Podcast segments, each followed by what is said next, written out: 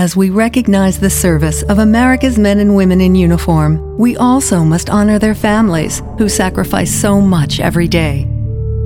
In every community across the nation, there are families of military personnel who endure frequent deployments and separations. They carry on while their loved ones are sent into harm's way and wait patiently for their safe return. They support their loved ones and help them heal when they return home with life altering injuries and all too often they must deal with the ultimate sacrifice.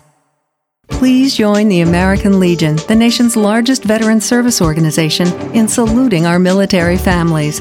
Our military families serve with the same strength and honor and commitment as our men and women in uniform.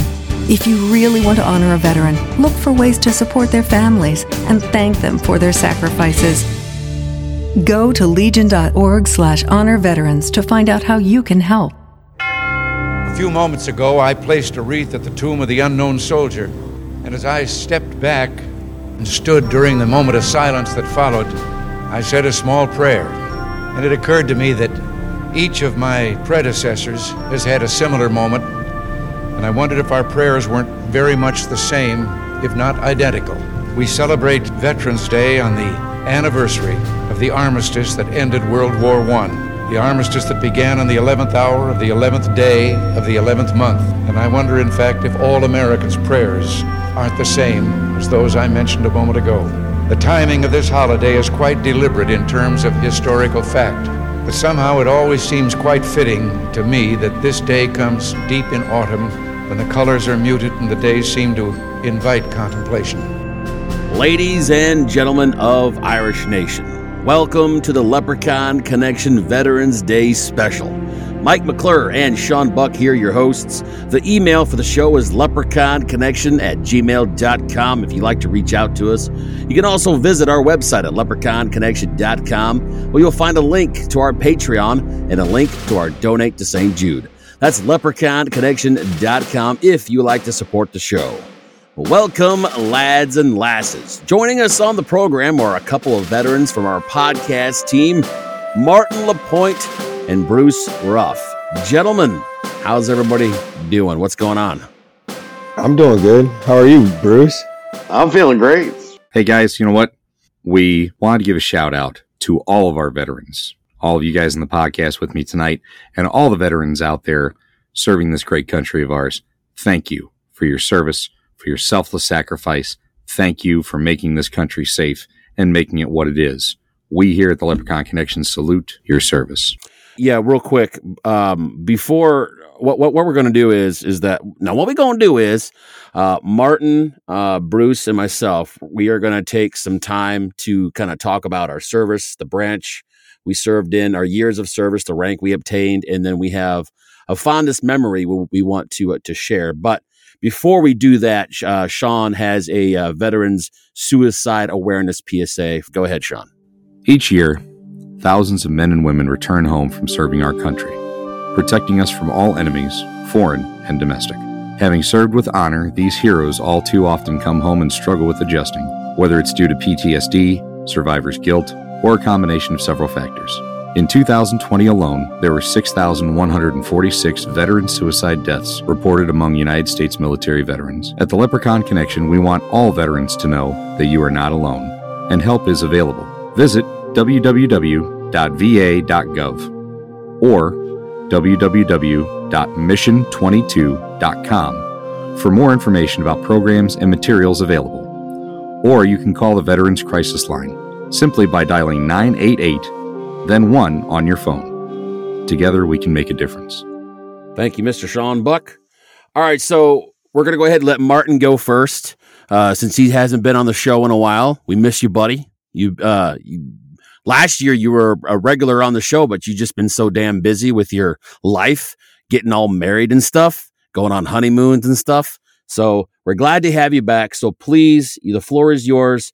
Give us, uh, you know, uh, briefly on kind of like you know, like you said, your branch of service and how long you served, where you served, and your your uh, your fondest memory. Go ahead. Well, I was really only in for a few years. Um, I injured my knee, slipped down a wet floor, uh, did a baseball slide into a brick wall. But I don't know. It, it, that's a long What story. That's a, that's a long story. But I mean, I, I was in my I, I had three different schools to go through, and I was in my like the middle of my second school.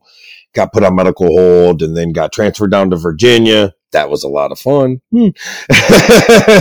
but um, no. So I um, but my fondest memory. I don't know if I necessarily have a fondest memory. I have some really funny stories.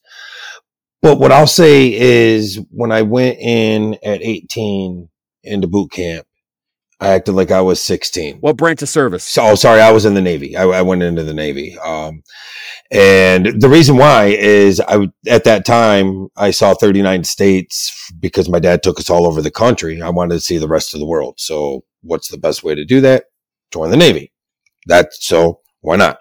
And they pay for your school and everything else. So that's, that's why I joined. Um, but when I joined, I was, I was 18, but I acted like I was 16. Not going to lie. I was really, really immature. But when I got out of boot camp, I acted like I was a 21 year old man. Uh, just nine and a half weeks later. And I guess this would probably be my fondest memory right here is out of boot camp, walking around Liberty weekend with my family after graduating. And I hear my older sister, which is eight years older than me, and she says, you know, or you know, he is, but you can tell just by looking at him and the way he walks that he's more mature. So I guess I mean it, that would that would probably be my fondest memory. I mean I guess you would say because that was you know from my you know big sissy. So while I was in there and you know just graduated, you know feeling good, you know. So, but it, it, I I think every young man, if peaceful times, I think that's like almost the best thing for somebody at that age because, like I said, when I when I came out and I was talking with friends uh, that I knew in high school, they were still in high school. Well, Martin, we thank you very much for your service. Uh, Mr. Bruce Ruff, uh, give us your story, buddy. Oh, I uh, joined the Air Force right out of high school. Um, I had uh, my uncles both were in the Air Force, so growing up, I was kind of looking forward to that. Uh, you know, following in their footsteps. I, I had a love for the you know military. Um, joined, became an ammo troop, uh, munition system specialist. I worked on missile systems, the guidance system, um, and got lucky enough to get stationed in uh, Pisa, Italy, which was really cool. Um, got to see Europe, got to go to a couple of nice things called Oktoberfest in Amsterdam. but that's a whole nother story. Um, play, played a lot of softball over there. Um, one of my, I, I can't talk like one of my favorite, I don't know, memories. It's just one of the things I loved was, and I know you guys know all about this is, um, your, your, your coin. Everybody's got a coin, challenge coin. Challenge coin. Uh, I've Yep, definitely sure. bought some beers with this thing. Unfortunately, I, I lost. Um, but yeah, ammo. Our our initials were I Y A A Y A S, Yayas, which stands for if you ain't ammo, you ain't shit. So that, that that's one of my my favorite things besides the brotherhood. Um, but I only I, I spent four years, got out, um, and moved on with my life. But I'm very grateful for the four years I spent in the Air Force. Right on. Well, thank you for your service, my man. I guess I guess it's my turn. so yeah, Mike, I, take it uh, away. I served eight years in the United States Army Reserve. Um, I did two stints in Germany. Those those are really good, fond memories. Um, I achieved the rank of E4 specialist. That was the highest I got. Had offers to be to be sergeant, but honestly, I really didn't want to be. But uh, did my time. I did uh, two tours in uh, Iraq in 2005 to 2006, and then 05, uh, then 08, 09. Um, my first tour, we uh, worked for uh, Special Operations Command, working for those guys. Uh, my I worked as a mechanic and a truck driver, and then my second tour was the last tour. Oh, that was my last tour of duty. Once our tour ended in 2009, then I was I officially got out. But that was, I guess, my fondest memory. And, and, and you know, like like Bruce said, it's there's so many memories, and I guess one quick funny story that I guess because you know we all like to laugh. Uh, in in Iraq, we we had porta potties. And as you can imagine, if you lived in the desert, for some of you listening on the show who live in Arizona or Southern California, New Mexico, parts of Texas, you know it's hot as blazes, right? I mean, it was in the triple digits all the time, and and and you and using a porta potty is like you you know you, you lose you lose weight just using that alone because you're sweating and all that. So one of the things we like the pranks we like to pull on one another, and when a guy was in the porta potty taking a dump, we had this big, huge, massive, uh, like two liters of bottle of water is what we had carried with us. And so somebody would go in there taking a dump, we like to bust it open and then just just gludge them with with water while they're pooping, just to get somebody because uh, you're just completely defenseless. And so, just I, so I guess the fondest memory would be like the stupid pranks we pull on one another. So, I you know until you encounter the poo stinger. yeah, Mike. Mike, let me ask a question. You're in the desert. I was over in Saudi.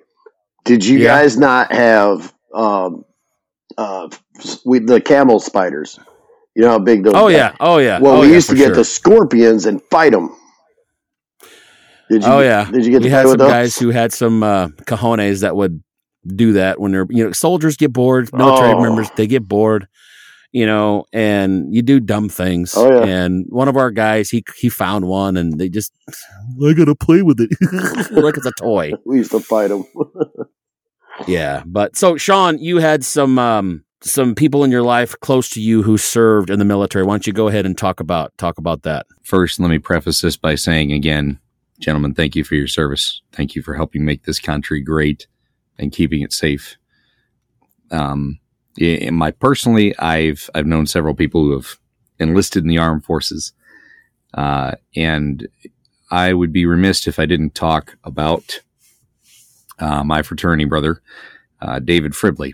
David Fribley was uh, just one of the nicest people you will ever meet. He would give you the shirt off his back. Uh, he was a he was like what, what I like to refer to as country strong.